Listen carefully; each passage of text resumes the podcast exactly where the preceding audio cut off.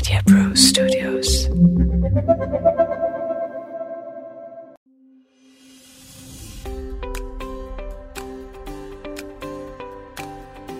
प्यारे भाइयों और बहनों, आप सब लोगों ने जितना प्यार हमें दिया है डॉक्टर साहब को, उस सब के लिए मैं आपसे धन्यवाद करता हूँ। आप लोगों में से बहुतों ने हमें प्रश्न भेजे हैं। प्रश्न भेजते रहें, हमें अति खुशी होती है आपके प्रश्नों का जवाब देने में। और श्रोताओं जैसा कि हमने बिल्कुल शुरू में आपसे कहा था, यह डॉक्टर साहब प्रोग्राम आपके अपने सवालों के जवाब के लिए बनाया गया है। डिस्क्रिप्शन में हमारा नंबर देख लें। उस नंबर पर हमें व्हाट्सएप मैसेज कर दें। हमें बहुत खुशी होगी आपके सवाल का जवाब देने में। सो सुषमा, क्या आज के प्रश्न है आपके पास? सर, हमने लास्ट टाइम डिसाइड किया था कि हम बर्तनों पे ये क्वेश्चन आंसर सेशन रखेंगे। बट हमें बहुत ही ज़्यादा मात्रा में कैंसर पे बहुत सारे प्रश्न आए हैं। और चार फरवरी क्योंकि अंतरराष्ट्रीय कैंसर दिवस है हमें उस पर बात करनी चाहिए थोड़ा उसके बारे में हमें लोगों को बताना चाहिए। नहीं बहुत अच्छी बात है क्योंकि अगर सारा विश्व कैंसर दिवस मना रहा है कैंसर के बारे में जागरूकता दे रहा है तो डॉक्टर साहब का भी फ़र्ज़ है कि हम लोगों को कैंसर के बारे में कुछ जानकारी दें। सर मेरा पहला सवाल है कैंसर क्या है? बहुत गूढ़ प्रश्न है और ये समझने के लिए हमारे श्रोताओं को थोड़ा विज्ञान समझना पड़ेगा। आप में जो विज्ञान पढ़ चुके हैं और उन्हें कुछ याद है अपने स्कूल या कॉलेज की पढ़ाई, हमारे शरीर में काफ़ी खरब सेल्स या कोशिकाएँ हैं। खरब मतलब एक हज़ार अरब को हम खरब कहते हैं, अंग्रेज़ी में इसे ट्रिलियन कहते हैं। काफ़ी ट्रिलियन सेल्स हमारे शरीर में हैं, कोशिकाएँ, कोषाणु जिन्हें कहते हैं, और इनसे हमारा शरीर बना है। नेचर यानी कि प्रकृति ने इन कोशिकों को या कोषाणुओं को इस तरीके से बांटा है कि हर ऑर्गन का सेल या कोशिका अलग है। जो लिवर या कलेजे का है, वो गुर्दे के कोशाकों से अलग है, जो चमड़ी का है, त्वचा का है, वो बिल्कुल अलग है। और ये कोशिका या कोषाणु दूसरे ऑर्गन में नहीं जाता। अब एक बात ये है कि ये सब कोषाणु या कोशिकाएँ, इनकी एक मर्यादा रहती है ज़िंदगी की। हर किस्म की कोशिका का अलग अलग समय होता है मर्यादा का। जैसे कि हमारी त्वचा की कोशिकाएँ दो से चार हफ्तों में नई बन जाती हैं। पुरानी मर जाती हैं और उसकी जगह नई कोशिकाएँ आ जाती हैं।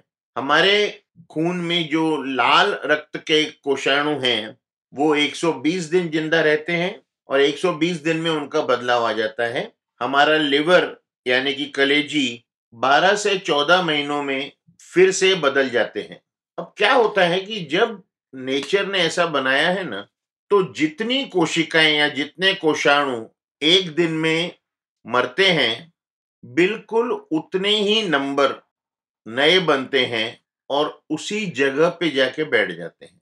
उदाहरण के तौर पे मैं कहूँगा, अगर एक दिन में हमारे गुर्दे से एक अरब पचास लाख कोशिकाएँ मरी तो एक अरब पचास लाख कोशिकाएँ उसी जगह पे जहाँ पे पहले सेल कोशिकाएँ मरी थी, वहाँ पे जाके बन जाएँगे। इस तरीके से हमारा शरीर वेयर एंड टेयर यानी कि जो चीज़ें मरती हैं, उनको नया रिप्लेसमेंट आता है और हमें मालूम ही नहीं पड़ता कि हमारे अंदर क्या क्या हो रहा है। अब ये सब जो कुछ हो रहा है ना, बिल्कुल अनुशासन में हो रहा है। जैसे मैंने बताया, जितनी कोशिकाएँ जहाँ मरी, वहाँ पे उसी कोशिका को उतने ही नंबर उसी जगह पर आना है। कहीं बदल नहीं सकता। अब ये जो अनुशासन है हमारा सेल रिप्लेसमेंट कोशिका बदलने का, यह अनुशासन जब खत्म हो जाता है तो उसे हम लोग कैंसर की शुरुआत कहते हैं। अब एक जगह में आप मानो कि एक अरब पचास लाख कोशिकाएँ मरी, लेकिन तीन अरब दस लाख नई बनी तो वहाँ पे ज़रूरत से ज़्यादा कोशिकाएँ बन गई, लेकिन वो अभी तक नॉर्मल हैं तो उसे हम लोग कैंसर नहीं कहेंगे। जब अनुशासन और बिगड़ता है तो ये कोशिकाएँ एबनॉर्मल हो जाती हैं, हट के गलत तरीके से बन जाती हैं, और ये फिर कैंसर की शुरुआत है। तो कैंसर का डेफिनेशन यह है कि शरीर में जो कोशिकाएँ नई बन रही हैं, वो ज़रूरत से ज़्यादा बन रही हैं, गलत तरीके की बन रही हैं, और वो दूसरी जगह भी चली जा रही हैं। जैसे कि मैंने बताया, गुर्दे की कभी भी कलेजी में नहीं जाएगी, लेकिन अब चले जाएगी। अगर वो कैंसर है गुर्दे का तो वो दिमाग पे भी जा सकता है, हड्डी पे भी जा सकता है, कहीं भी जा सकता है। तो ये कैंसर की परिभाषा है। गलत किस्म के कोशिकाएँ ज़रूरत से ज़्यादा मात्रा में और जहाँ चाहे वहाँ पहुँच सकती हैं, उसे हम कैंसर कहते हैं। कुछ स्पष्ट हुआ सुषमा? हाँ सर, आपने इसे बहुत ही सरल तरीके से बताया। लोग जानते तो है कि कैंसर क्या होता है बट इसका एकदम ही क्लियर पिक्चर आज हमें मिल गया। तो अब ये भी बता दें कि कैंसर क्यों होता है। आप सबने जेनेटिक्स और जीन्स के बारे में सुना होगा। यह सब कुछ जो अनुशासन में हमारी कोशिकाओं का कंट्रोल हो रहा था, यह हमारे शरीर की जीन्स कंट्रोल करती हैं, यह संदेशा भेजती हैं सेल्स को, कोशिकाओं को कि अभी तुमने मरना है या अभी तुमने नया बनना है। कैंसर एक जेनेटिक्स बीमारी है। जब जीन्स का संदेश गलत हो जाता है, अगर कोई जीन किसी कोशिका को एक गलत संदेश भेजती है कि ज़रूरत से ज़्यादा बनो, गलत तरीके के सेल बनो और दूसरी जगह पहुँच जाओ तो वो कैंसर है। इसीलिए हम देखते हैं कि काफ़ी कैंसर परिवारों में चलते हैं क्योंकि उन्हें जेनेटिक कहा जाता है। कैंसर जेनेटिक है। उसके बाद फिर पॉइजन है, हम लोग कुछ केमिकल का उपयोग लाते हैं, जिनकी वजह से कैंसर हो सकता है। जैसे कि तंबाकू का सेवन, तंबाकू में निकोटिन नाम का एक केमिकल है, जो एक विष के बराबर है। शराब में इथाइल अल्कोहल है, और कुछ लोग जो पेंट और डाइज की फैक्ट्रीज में काम करते हैं, उन्हें भी कैंसर होने का डर ज़्यादा रहता है। तो कैंसर एक जेनेटिक बीमारी है, या फिर जो हमारी आदतें हैं उससे हमें हो सकता है। तो कैंसर किस भाग में ज़्यादा पाया जाता है? शरीर के हर हिस्से में कैंसर हो सकता है कुछ हिस्सों में वो ज़्यादा पाया जाता है और ये हिस्से पुरुषों में और महिलाओं में अलग अलग हैं। महिलाओं में जो कैंसर ज़्यादा पाए जाते हैं ब्रेस्ट यानी कि स्तन कोलोरेक्टल यानी कि बड़ी आंत और मलाशय एंडोमेट्रियल गर्भाशय के जो अंदर की लाइनिंग है, जिसे एंडोमेट्रियम कहते हैं, उसका कैंसर फेफड़े का कैंसर सर्वाइकल कैंसर यानी कि गर्भाशय की ग्रीवा, त्वचा का कैंसर और ओवेरियन कैंसर ओवरी महिलाओं में एक ऐसा ऑर्गन होता है, जहाँ से हर महीने एक अंडा निकलता है, जिससे बच्चा तैयार हो सकता है, और ओवरी का कैंसर तो फिर से रिपीट करूँगा, महिलाओं के लिए स्तन का कैंसर सबसे कॉमन है। कोलोरेक्टल, बड़ी आंत और मलाशय और गर्भाशय की अंदर की लाइनिंग एंडोमेट्रियम, गर्भाशय की ग्रीवा, सर्वाइकल कैंसर, ओवेरियन कैंसर, फेफड़े का कैंसर और त्वचा कैंसर। इसी तरीके से पुरुषों में एक ऑर्गन होता है जिसे प्रोस्टेट कहते हैं, जो सिर्फ़ पुरुषों में होता है। ये हमारे मूत्राशय के नीचे होता है और पुरुषों में इसका कैंसर सबसे ज़्यादा कॉमन माना गया है। इसके बाद फिर, फेफड़े का कैंसर और फिर वही बड़ी आंत और मलाशय, फिर मूत्राशय या मूत्रपिंड का कैंसर और त्वचा का कैंसर दोनों पुरुष और महिलाओं में बोन मैरो यानी कि जो हमारी हड्डियों में रक्त बनता है, वहाँ का कैंसर जिसे ल्यूकीमिया कहते हैं या फिर लिम्फोमास कहते हैं। ये सारे कैंसर कॉमन हैं और करीब 60 से 70 प्रतिशत कैंसर इन्हीं में से बनते हैं। सर लोग कैसे समझे कि कैंसर हुआ है? कोई चेकअप करा सकते हैं? कोई वार्निंग साइंस होती है जिससे समझ में आए कि कैंसर होने के चांसेस हैं? देखो सुषमा अब हम जब सड़क पार करते हैं तो हमेशा सावधानी बरतते हैं। हम में से किसी को भी किसी भी उम्र में कैंसर हो सकता है। तो कुछ तो सावधानी रखनी चाहिए। क्योंकि एक जो मैं कहना चाहूँगा हमारे सुनने वालों को, आज 2022 में 90 प्रतिशत कैंसर ठीक हो जाते हैं। अगर जल्दी मालूम पड़ जाए कि इन्हें कैंसर हुआ है और सही इलाज किया जाए तो। तो कुछ चीज़ें हैं जो हमें शक देती हैं या हम डॉक्टरों को शक देती हैं कि इस मरीज़ को कैंसर हो सकता है। तो पहली बात तो ये है कि आप अपने फैमिली डॉक्टर से कम से कम छह महीने में मिल लिया करें। ये जो आजकल फ़ैशन चला है ना कि अपने आप दवा खा लो, इसे न माने डॉक्टरों के पास जाना शुरू करें। तो जो चीज़ें आपको दिखाती हैं कि हो सकता है कैंसर है, पहला ये कि अगर आपको कब्ज और दस्त दोनों हो रहे हैं, अब आपको हफ़्ता दस दिन कब्ज हो गया, पेट साफ़ ही नहीं हो रहा उसके बाद दस्त लग गए, फिर कब्ज हो गया। इसकी पहला पहला शक इसमें डॉक्टर को कैंसर का जाएगा और वो वैसे कुछ टेस्ट करेगा कि कैंसर है या नहीं है। इसी तरह पेशाब करने में भी तकलीफ़ कभी जल्दी आ रहा है, कभी नहीं आ रहा तो ये डॉक्टर पता करेगा। उसके बाद अगर कोई आपको ऐसा जख्म है जो सूख नहीं रहा, कोई भी जख्म पाँच से सात दिन में सूख जाना चाहिए। अगर कोई जख्म सूख नहीं रहा तो आपको डॉक्टर के पास जाना चाहिए। आपके मुँह में छाला हुआ है, जो या तो ठीक नहीं हो रहा या उसी जगह पे बार बार हो जा रहा है। तो ये मत समझिए कि आपके पेट में ज़्यादा हीट है, गर्मी है, इसकी वजह से हो रहा है। आपको कहीं गिल्टी हुई है, जो बढ़ती जा रही है, आपने तुरंत डॉक्टर के पास जाना चाहिए।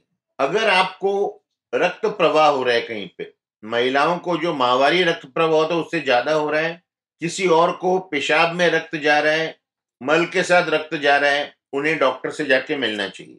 अगर आपको निगलने में तकलीफ़ हो रही है, आप एक निवाला खाते हैं, फिर आपको एक घूंट पानी पीना पड़ता है। तो आपको डॉक्टर के पास जाना चाहिए, हो सकता है आपके खाने की नली में कैंसर हो। अगर आपको मस्सा है कुछ, काफ़ी सालों से, अचानक वो मस्सा बढ़ गया है, या उसका रंग बदल गया है तो आपको डॉक्टर के पास जाना चाहिए। फिर अगर आपकी आवाज़ भारी हो जाती है, आप डॉक्टर के पास गए, आपने इलाज कराया, पाँच सात, दस दिन, पंद्रह दिन, बीस दिन नहीं ठीक हो रहा तो आपको गले के डॉक्टर के पास जाके चेक करवा लेना चाहिए। अगर आपकी खांसी नहीं रुक रही तो आपका डॉक्टर आपसे चेस्ट एक्सरे, छाती का एक्सरे करवाएगा। ये सब चीज़ें हैं जिन्हें हम लोगों ने यह नहीं सोचना चाहिए कि ये तो ऐसे ही हो रहा होगा। लोग काफ़ी वक्त छह छह महीना एक एक साल खांसी की दवाइयाँ लेते रहते हैं, बाद में मालूम पड़ता है कि फेफड़े में कैंसर है। और कुछ भाई बहन डॉक्टर के पास जाने में डरते हैं, वो सोचते हैं कि अगर कुछ निकला तो क्या करेंगे? अगर कुछ निकला तो आपका डॉक्टर उसे ठीक करने में आपकी सहायता करेगा, आपको गाइडेंस करेगा, क्योंकि कैंसर आज बिल्कुल ठीक हो रहा है। अगर आप उसे सही समय पे पकड़े तो। किन लोगों को ज़्यादा डर होता है कैंसर होने का? सबसे पहला जो खतरा या रिस्क फैक्टर है वो उम्र है। जो मैंने शुरू में बताया था कि हमारी कोशिकाएँ मरती हैं, नई बनती हैं, उम्र के साथ वो सब चीज़ें शिथिल हो जाती हैं और कैंसर होने का शक या मौका ज़्यादा हो जाता है।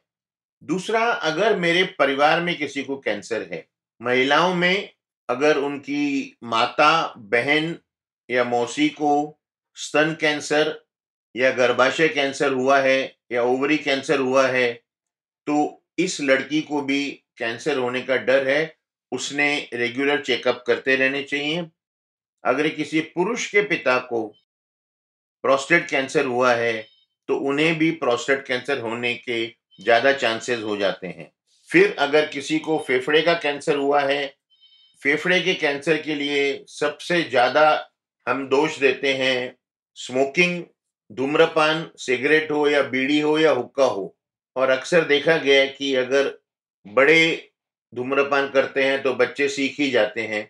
फिर आप पिछले कुछ सालों में ओबेसिटी मोटापा, अगर आपका बीएमआई 40 से ज़्यादा है तो आपको कोई भी कैंसर हो सकता है। इवन स्तन कैंसर में मोटापे को दोषी ठहराया गया है। शराबी होना ज़रूरत से ज़्यादा शराब पीना। लिवर का कैंसर उससे हो सकता है। कुछ वायरसेस ऐसे हैं जो कैंसर देते हैं। एक है हेपेटाइटिस बी वायरस, जो लिवर कैंसर देता है। हेपेटाइटिस सी वायरस, जो लिवर कैंसर देता है। और एक एच वायरस, जो महिलाओं में गर्भाशय ग्रीवा का कैंसर देता है। कुछ केमिकल्स, जैसे मैंने बताया था आपको, जो लोग डाइज और केमिकल फैक्ट्रीज में काम करते हैं, उन्हें ज़्यादा रिस्क रहता है कैंसर का। और फिर आप जब भी एक्सरे कराने गए होंगे, आपने देखा होगा कि जो एक्सरे कर रहा है आपका डॉक्टर या टेक्नीशियन उसने एक अलग से कोट पहना हुआ है। जिन लोगों को रेडिएशन का ज़्यादा एक्सपोजर होता है, उससे भी कैंसर हो सकता है। इसीलिए अपनी मर्ज़ी से बार बार एक्सरे नहीं करवाने चाहिए उससे ये हो सकता है। और त्वचा का कैंसर सूर्य की किरणों में जो अल्ट्रावायलेट रेज होता है उससे होता है लेकिन वो सिर्फ़ ऑस्ट्रेलिया न्यूजीलैंड में माना जाता है क्योंकि वहाँ पे ओजोन लेयर में छेद है। तो इन सब चीज़ों का हमको ध्यान रखना चाहिए। सर आप हमें और क्या बताना चाहेंगे कैंसर के बारे में? अभी तो सुषमा बहुत कुछ बताना बाकी है। क्या क्या इलाज होते हैं? काफ़ी लोगों को मैंने देखा है जो ऑपरेशन करा लेते हैं, लेकिन डर से कीमोथेरेपी नहीं लेते। क्या इलाज होते हैं? जो ज़्यादा कॉमन कैंसर है, उनके बारे में क्या क्या चेकअप करने चाहिए?